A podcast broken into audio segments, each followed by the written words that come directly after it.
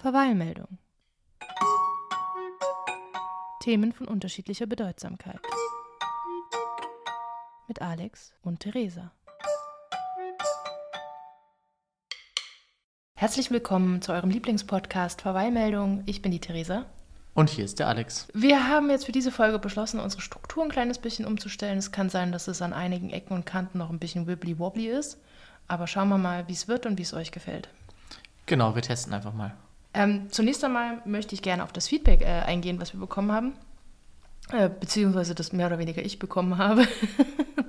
du hast nicht so viel davon mitgekriegt, Alex. Äh, aber gerade meine Berichterstattung zu Germany's Next Topmodel scheint ein paar Reaktionen hervorgerufen zu haben. Und zwar hat äh, zum Beispiel die Isabel geschrieben und uns gemeldet, dass auch im analogen Fernsehen keine Untertitel für Germany's Next Topmodel zu sehen waren. Das ist ein Armutszeugnis. Und tatsächlich habe ich das, das Ganze dann auch nochmal äh, im Internet gegoogelt. Und weil es viele Beschwerden aus der gehörlosen Community gegeben hat, ähm, hat sich ProSieben auch zu Wort gemeldet und gemeint, sie würden das erst ab der dritten Folge machen mit den Untertiteln, weil sie es irgendwie vorher vom Produktionsaufwand nicht geschafft hätten. Bullshit.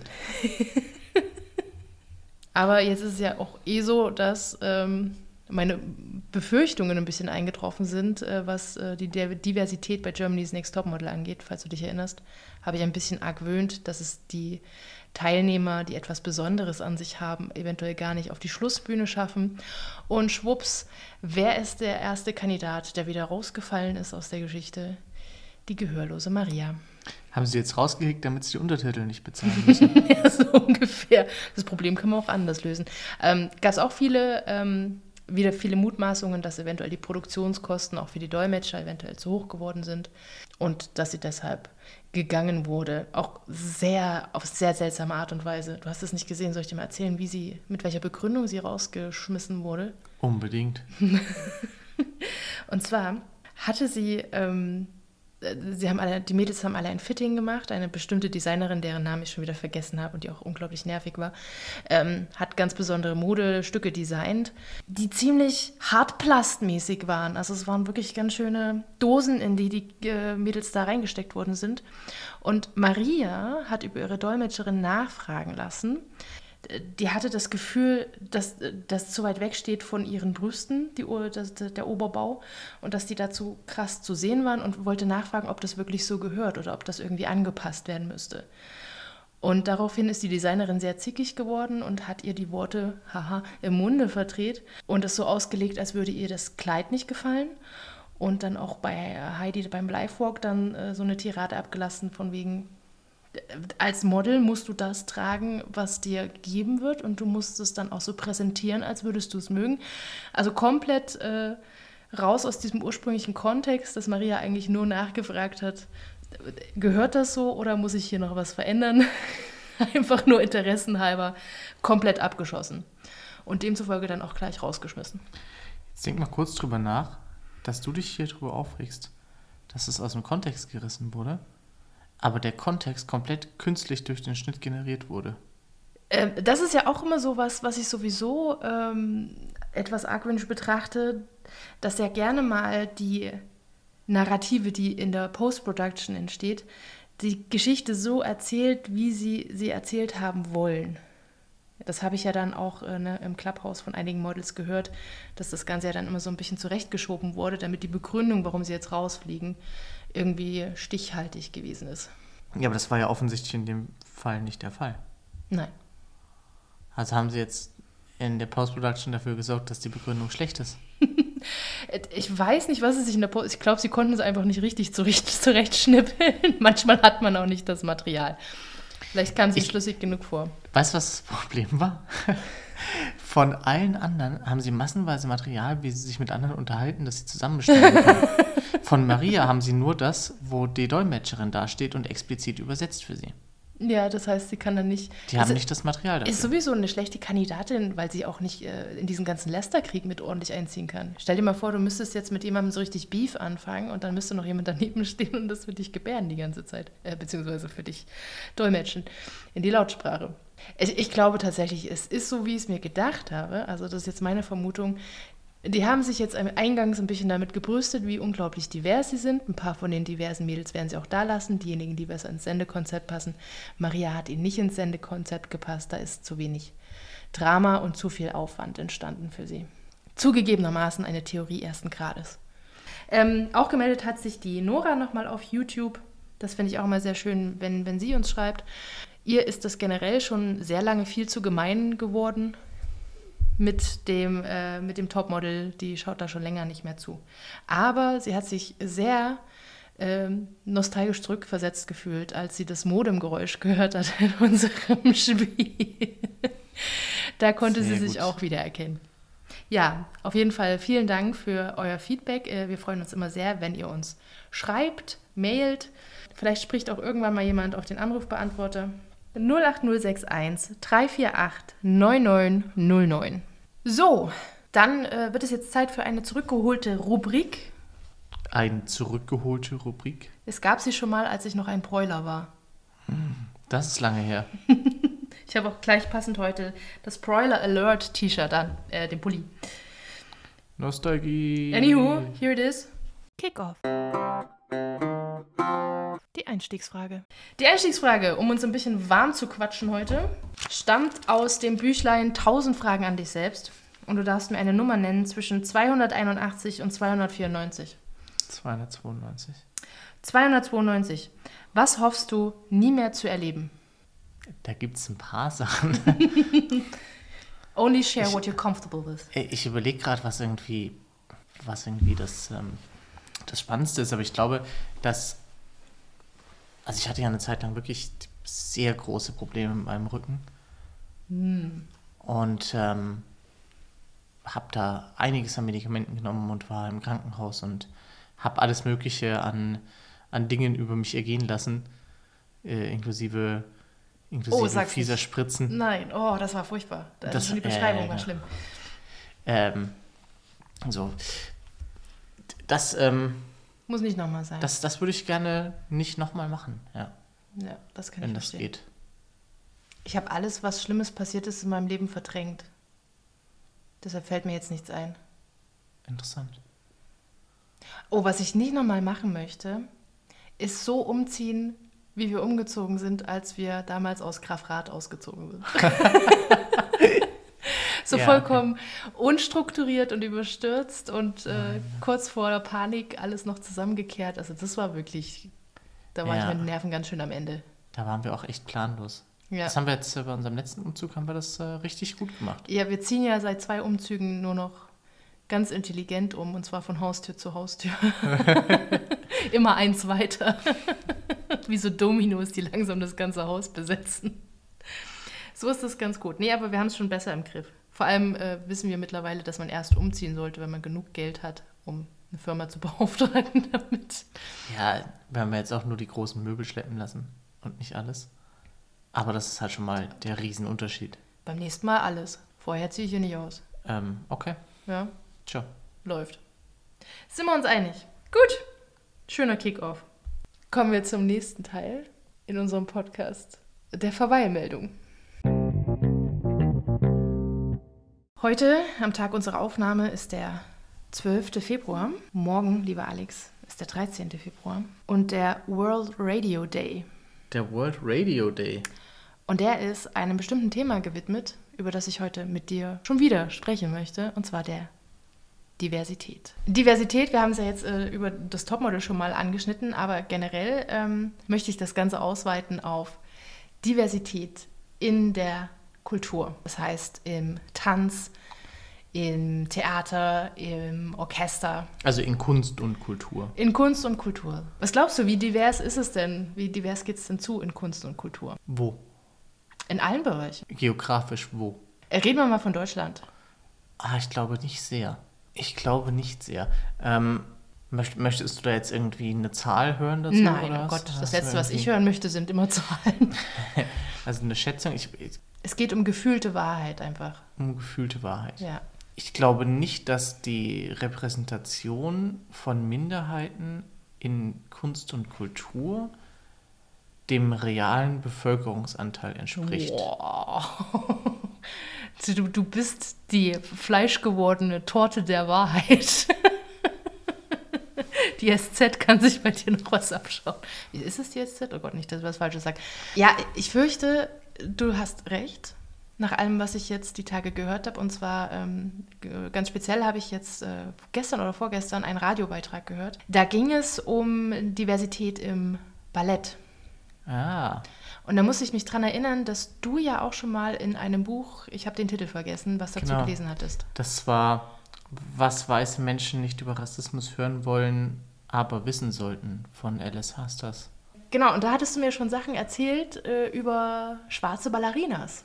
Genau, die Mutter von Alice Hasters ist gebürtige Amerikanerin und schwarz und Ballerina. Und zwar sogar prima Ballerina geworden. Hat, äh, hat es sehr weit gebracht in, der, in ihrer Kunst. Und das, das war wohl eine ziemlich schwierige Reise, weil schwarze Ballerinas die absolut extreme Ausnahme sind. Weil es dieses Ideal gibt davon, wie eine Ballerina auszuschauen hat. Und schwarze Frauen da einfach nicht, nicht reinfallen. Das, sie hat in dem Buch erklärt unter anderem, dass ähm, schwarze Frauen meistens mehr Muskelmasse, sichtbare, aufbauen als weiße Frauen. Und dass das mit diesem Bild von dieser schlanken, zierlichen Ballerina kollidiert. Ja, das ist ja eh, äh, ich glaube, darüber sind wir auch drauf gekommen. Unsere Tochter hat ja äh, um die Weihnachtszeit rum unglaublich viel Nussknacker angeschaut. Die ist sehr verliebt gewesen in dieses Ballett. Und da fiel uns ja auch schon wieder auf, wie, wie krass das eigentlich ist, Ballerina generell als Job. Dass die ja unglaublich viel trainieren, auch unglaublich viel Kraft aufbauen und aber immer so zierlich ausschauen müssen, weil die Rolle das so verlangt. Und da hast du mir dann, glaube ich, auch in dem Kontext erzählt, dass die äh, schwarzen Ballerinas es da schwerer haben, Ja, weil sie ja, sehr ja. viel schneller ähm, sichtbar Muskelmasse aufbauen. Genau. Ja, also ich glaube, da an der Front dürfte es ziemlich düster ausschauen.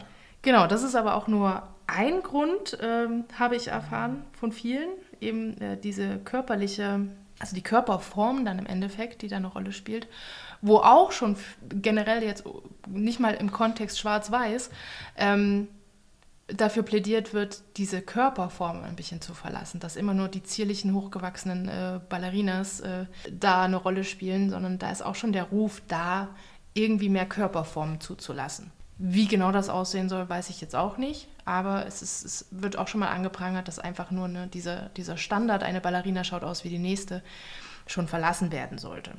Aber dann ist natürlich tatsächlich auch die Frage, wo sind die schwarzen Schwäne? Ja, also Paradebeispiel ist ja wirklich ähm, der, der, der Schwansee, das Schwansee-Ballett, wo dann der weiße, zierliche Schwan äh, über die Bühne juckelt. Und selbst der schwarze Schwan halt, das ist ja im, im, beim Schwansee, ich weiß nicht, ob du das weißt, im Schwansee-Ballett ist es so, dass der schwarze Schwan und der weiße Schwan immer von derselben Tänzerin getanzt werden. Das ist dann quasi so eine Art Psychonummer. dass die, aber als hätte die halt einen bösen Zwilling in diesem Ballett. Gab es schon mal eine Aufführung, wo das tatsächlich Zwillinge waren? Das könnte man jetzt mal recherchieren. Das ist natürlich interessant. Zwillinge, die ins Ballett gegangen sind, es sehr weit geschafft haben und dann beide den Schwan tanzen konnten. Die hätten dann automatisch ein bisschen weniger Stress gehabt während der Aufführung mit Umziehen und allem drum und dran. Da wäre man, glaube ich, vielleicht auch als Regisseur des Ganzen sehr dankbar für. Ist vielleicht so, Kommen wir gerade total vom Thema ab. ja, das macht doch nichts. Dafür sind wir doch da. Ist, ist vielleicht so der, der Overlap an Skillset zwischen Leuten, die so Speed-Dressing-Nummern machen und äh, Ballerinas vielleicht äh, gar nicht so schlecht? Ich sag einfach mal, ja, Sehr gut, sehr gut. Wie dem auch sei, ähm, wird da schon lange der Ruf laut, auch mal eine schwarze Ballerina tanzen zu lassen. Und da habe ich ein unglaubliches Zitat gehört, das gar nicht mal so alt ist. Und zwar hat der Ballettdirektor Jean-Christophe Maillot sich, ähm, der ist dazu gefragt worden, äh, wie er sich, ob er sich das vorstellen könnte, da eine schwarze Ballerina ähm, tanzen zu lassen. Und der gemeint hat, das kann er jetzt nicht so richtig beantworten. Schwierig, weil der Schwansee verlangt ja auch schon eine gewisse Symmetrie. Naja, so eine Symmetrie wird natürlich durch Diversität gebrochen. Da sind wir im Prinzip wieder bei meinem Lieblingsthema. Es gibt Dinge, die haben eine Tradition, da fühle ich mich nicht gut dabei, die zu verändern. Ja, es ist jetzt natürlich aber auch, ne, also wenn du jetzt wirklich dieses Schwanensee-Thema nimmst und das anschaust, die, die Idee ist, die Schwäne schauen alle im Prinzip gleich aus. Das, ne, die, die schwimmen da rum und schauen alle gleich aus. Wie, wie gehst du damit um? Also, wenn das Stück quasi vorsieht, dass die gleich aussehen. Also, ne, das, das kann, die Antwort kann nicht sein, ich hole mir keine Diversität bei meinen Tänzerinnen rein, sondern die Antwort muss irgendwo, irgendwo anders liegen. Also irgendwo. Also erstens kann die Antwort sein, alle meine Schwäne sind schwarz. Ja, absolut. Zweitens kann die Antwort auch sein, es ist halt nur dieser eine Schwan schwarz, der ja sowieso was Besonderes darstellt, weil das der verzauberte Schwan ist. Ja, aber dann, dann hat das ganze Stück das Potenzial für eine schwarze Person drin zu sein und auch nur, wenn sie enorm gut ist. Ja, oder man verzichtet auf das. Also dieser Schwan ist jetzt auch nicht ständig im Kontext anderer Schwäne unterwegs. Ich weiß, ich kann mir jetzt ehrlich gesagt nicht vorstellen, dass diese Symmetrie tatsächlich so wichtig ist. Ähm, und was auch zu Recht angeprangert worden ist in dem Interview dann, ähm, dass diese angeblich geforderte Symmetrie das Problem auslagert auf den etwas erwartenden Zuschauer. Dass angeblich der Zuschauer dann da drin sitzt und sich denkt, ja, das äh, sind für mich keine Schwäne oder so, dass der sich in, in also, seiner du meinst, Ästhetik... der sitzt da im Publikum, schaut auf die Bühne, sieht Leute tanzen und denkt sich, ich, ich glaube, das sind keine Schwäne. Da hat einer die falsche Farbe. Ihr wollt mich doch verarschen. Ja, die, das ist dann quasi das Brechen der vierten Wand. Mir, mir geht es darum, was ist denn ein anderer Ansatz, der, der richtig damit umgegangen wäre? Und ich glaube, der einzige wäre, es einfach völlig unkommentiert zu lassen. Der einzige wäre da einfach. Das ist ja sowieso immer das Beste, finde ich. Ja, ich will ja, ich, das hatten wir auch schon beim Topmodel. Ich möchte nicht, dass die einen, eine schwarze Tänzerin haben und sagen, schaut mal, wir haben eine schwarze Tänzerin. Sondern ja. dass das einfach vollkommen unkommentiert durchbesetzt wird. Und äh, wo Intendanten bei Theaterstücken aller Art ja sowieso immer die mutigsten Stunts wählen. Von es sind alle nackig bis hin es sind alle Bäume. Ähm, Wobei es sind alle nackig war schon, glaube ich, äh, das häufigere in letzter Zeit. du, du, du sagst in letzter Zeit, das ist zehn Jahre her, dass du ein Theater betreten hast. Ja, aber weißt du, du kannst doch mit diesem Ballett machen, was du möchtest. Du kannst, die können alle Flamingos sein, die können Raben sein, das kann die Vogelhochzeit sein, for all I know. Oh, wenn du dir einfach alle rosa anziehst und sie zu Flamingos machst, das ändert natürlich auch ein bisschen was an dem Stück, aber das ist künstlerische Freiheit. Der Flamingosee. Das Drama ist immanent. nee, also wirklich, sich sonst alles Mögliche rauszunehmen und sich feiern zu lassen für seinen Mut. Und dann zurückzuschrecken vor Diversität und zu sagen, mein Publikum erwartet Symmetrie. Da sind wir wieder bei einem Wort, das du vorhin schon erwähnt hast. Was war es nur? Was war es nur? Bullshit. Bullshit. Ja, aber ganz abgesehen vom äh, Schwansee ist es eben so, ähm, es gibt so andere kleine Facetten, die dafür sorgen, dass man als Person of Color ein bisschen benachteiligt ist im Ballett. Im Ballett. Zum Beispiel, dass es äh, die Schuhe und die Strümpfe nicht in deiner Hautfarbe gibt die Spitzenschuhe und die Strümpfe. Das ist jetzt erst kürzlich, das musste debattiert werden. Das ist vor einem Jahr ist das jetzt ungefähr äh, langsam ins Rollen gekommen, dass man die, dieses Equipment auch in diesen Farben verkauft. Das ist dann immer so Kleinigkeiten. Denkst du mal überhaupt nicht drüber nach? Nee, absolut nicht. Ich habe äh, auch mal, um mal kurz in ein ganz anderes in ein ganz anderes Feld reinzugehen mit der Diversität. Ich habe neulich einen Tweet von einer Dame gelesen, die aus China stammt und einen Nachnamen hat, der aus zwei Buchstaben besteht. Die einen Screenshot gepostet hat von einem Online-Portal, wo sie sich nicht anmelden konnte, weil das Nachnamensfeld gesagt hat, der Nachname muss mindestens drei Buchstaben haben. Was er kommentiert hat mit, da sieht man, wie wichtig Diversität auch in Entwicklerteams ist. Herrlich.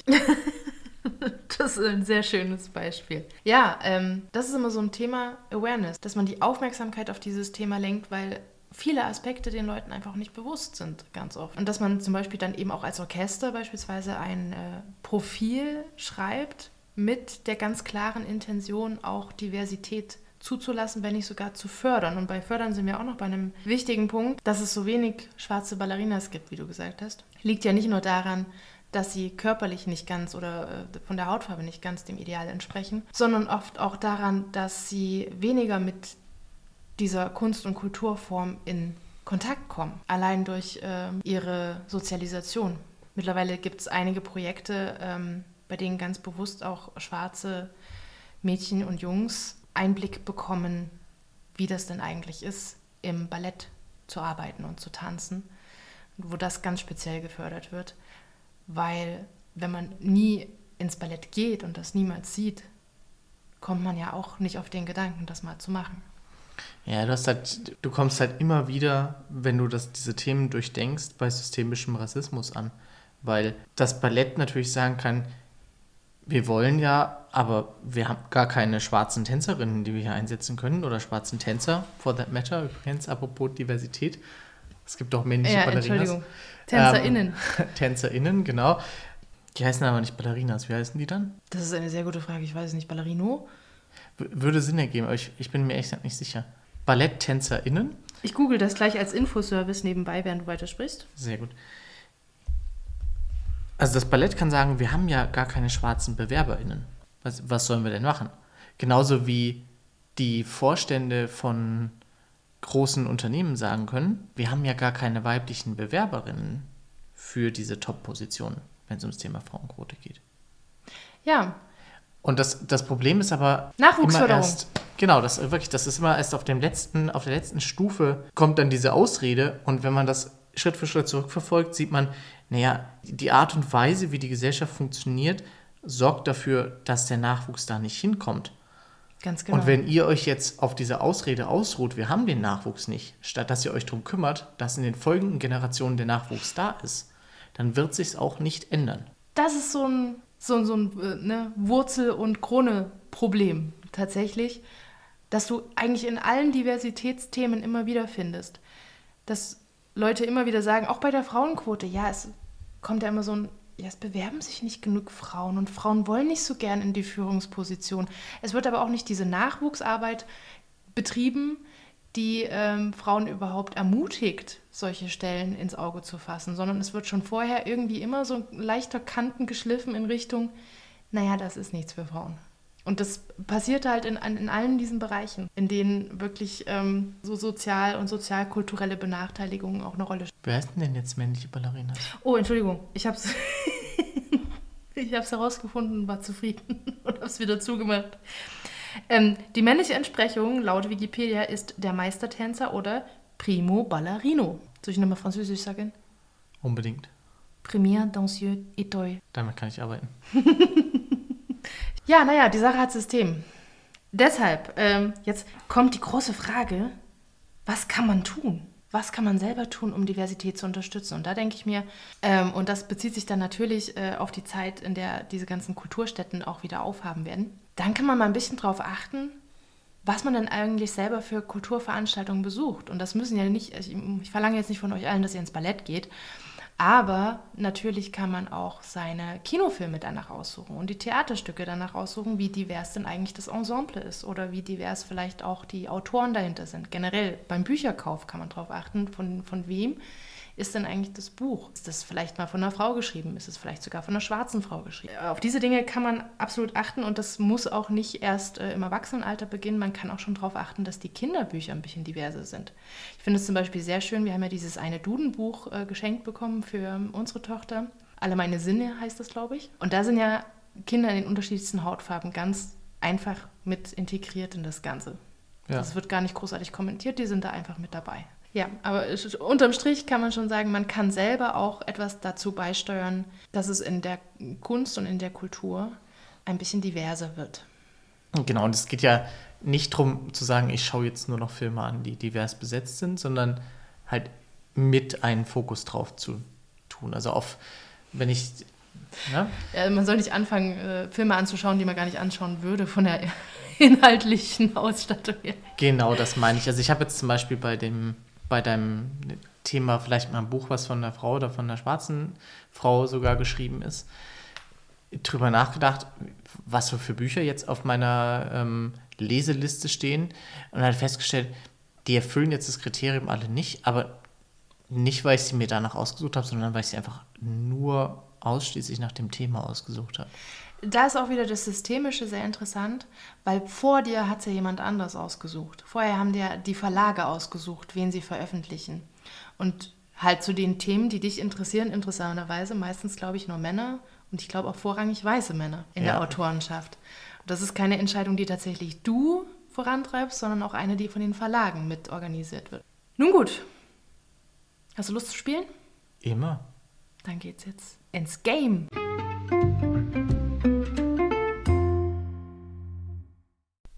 Wir spielen Poetry Slam. Jeder von uns schreibt ein Gedicht. Ein Reizwortgedicht. So eine typische Lehrernummer. Achso, also basierend auf denselben Wörtern. Basierend auf denselben Wörtern. Okay. Okay, okay. Und das erste Wort ist Acker. Das zweite Wort ist schwanger. Und das dritte Wort Kohlkopf. Aus diesen drei Wörtern musst du jetzt ein Gedicht machen. Und ich auch. Wartezeit wird rausgeschnitten. Ich setze mich auf die Couch. Soll ich hier auf Pause machen? Kannst du. Was muss ich denn da drücken? Stunden sind vergangen. Stunden. Alex, ist, Alex hat die doppelte Bartlänge mittlerweile erreicht. Ja, mindestens. Wir haben uns äh, drei Tage nicht gewaschen. wir sind verzweifelt über unseren Gedichten. Aber jetzt sind wir fertig. Soll ich anfangen? Willst du anfangen? Ja, ich fange mal an. Fang mal an. Ich habe ein bisschen Angst vor dem, was du dann servierst. Also ich auch. Ich mal an. Okay, pass auf. Ich deklamiere. Der Acker der vom Regen schwanger war, dem Bauern einen Kohlkopf gebar. Der Kohl, er war nicht so wie viele, lag deutlich über Perzentile. War groß, war schwer, war grüne Pracht. Was hat der Bauer da gemacht? Gefüllten Kohlkopf mit 375 Gramm Hackfleisch, einem alten Brötchen, Zwiebeln gewürfelt, einem Ei, Salz, Pfeffer, Kümmel, zwei Esslöffel Mehl, Milch, Muskat, Zucker und Butter. Ein ideales Familienessen für Herbst und Winter. Respekt. Ziemlich cool. Deine äh, Augen bei Perzentile fand ich gut. Ja. oh. oh. She's using the fancy words the today. Fancy words. Okay, jetzt du. Äh, ich habe, ich bin in eine etwas andere Richtung gegangen. Ich möchte noch mal kurz erwähnen, dass ich wenig Zeit hatte. Oh Gott, ich habe so Angst. Und ich hoffe, du bist bereit. Ja, ich trinke jetzt keinen Tee. Der Titel des Gedichts lautet Heimkehr. Wo einst der Weizen auf dem Acker stand, die Ähren schwanger mit goldenem Korn, liegt heute der Parkplatz zum Konsumwunderland, geteert von hinten bis vorn. Und hier zwischen zwei weißen Streifen liegt ein Kohlkopf, blassgrün und rund, unbeschadet von Füßen und Reifen, als wolle er zurück in den Grund. Oh.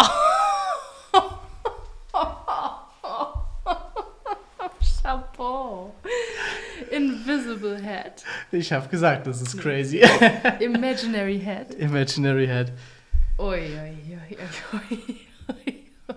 Ja, ich habe Ich mache hier irgendeinen Blödsinn und du machst ja. Gesellschaftskritik. Was, was soll ich denn machen? ich habe irgendwie überlegt, wie ich diese drei Worte, also ich fand, das waren sehr schwere Worte. Obviously. Jetzt kommt noch eine Challenge. Ähm, jetzt werden wir uns kurz nochmal besinnen müssen und überlegen müssen, welche Lieder wir auf die Playliste setzen möchten. Lass hören.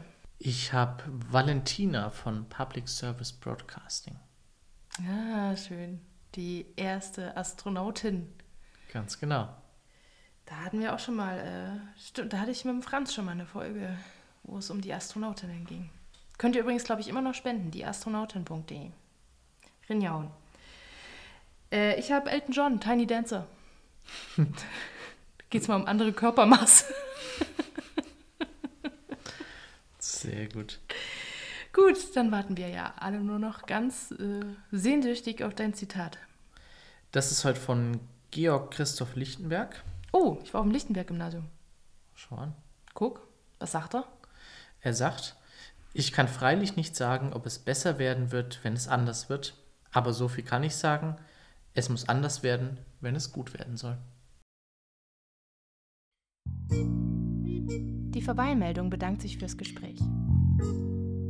Wenn ihr Feedback habt, kontaktiert uns doch bitte. Über YouTube, Instagram, per Mail oder über unseren Anrufbeantworter 08061 348 9909. Wie alle anderen Podcaster auch freuen wir uns über eine gute iTunes-Bewertung natürlich ganz besonders.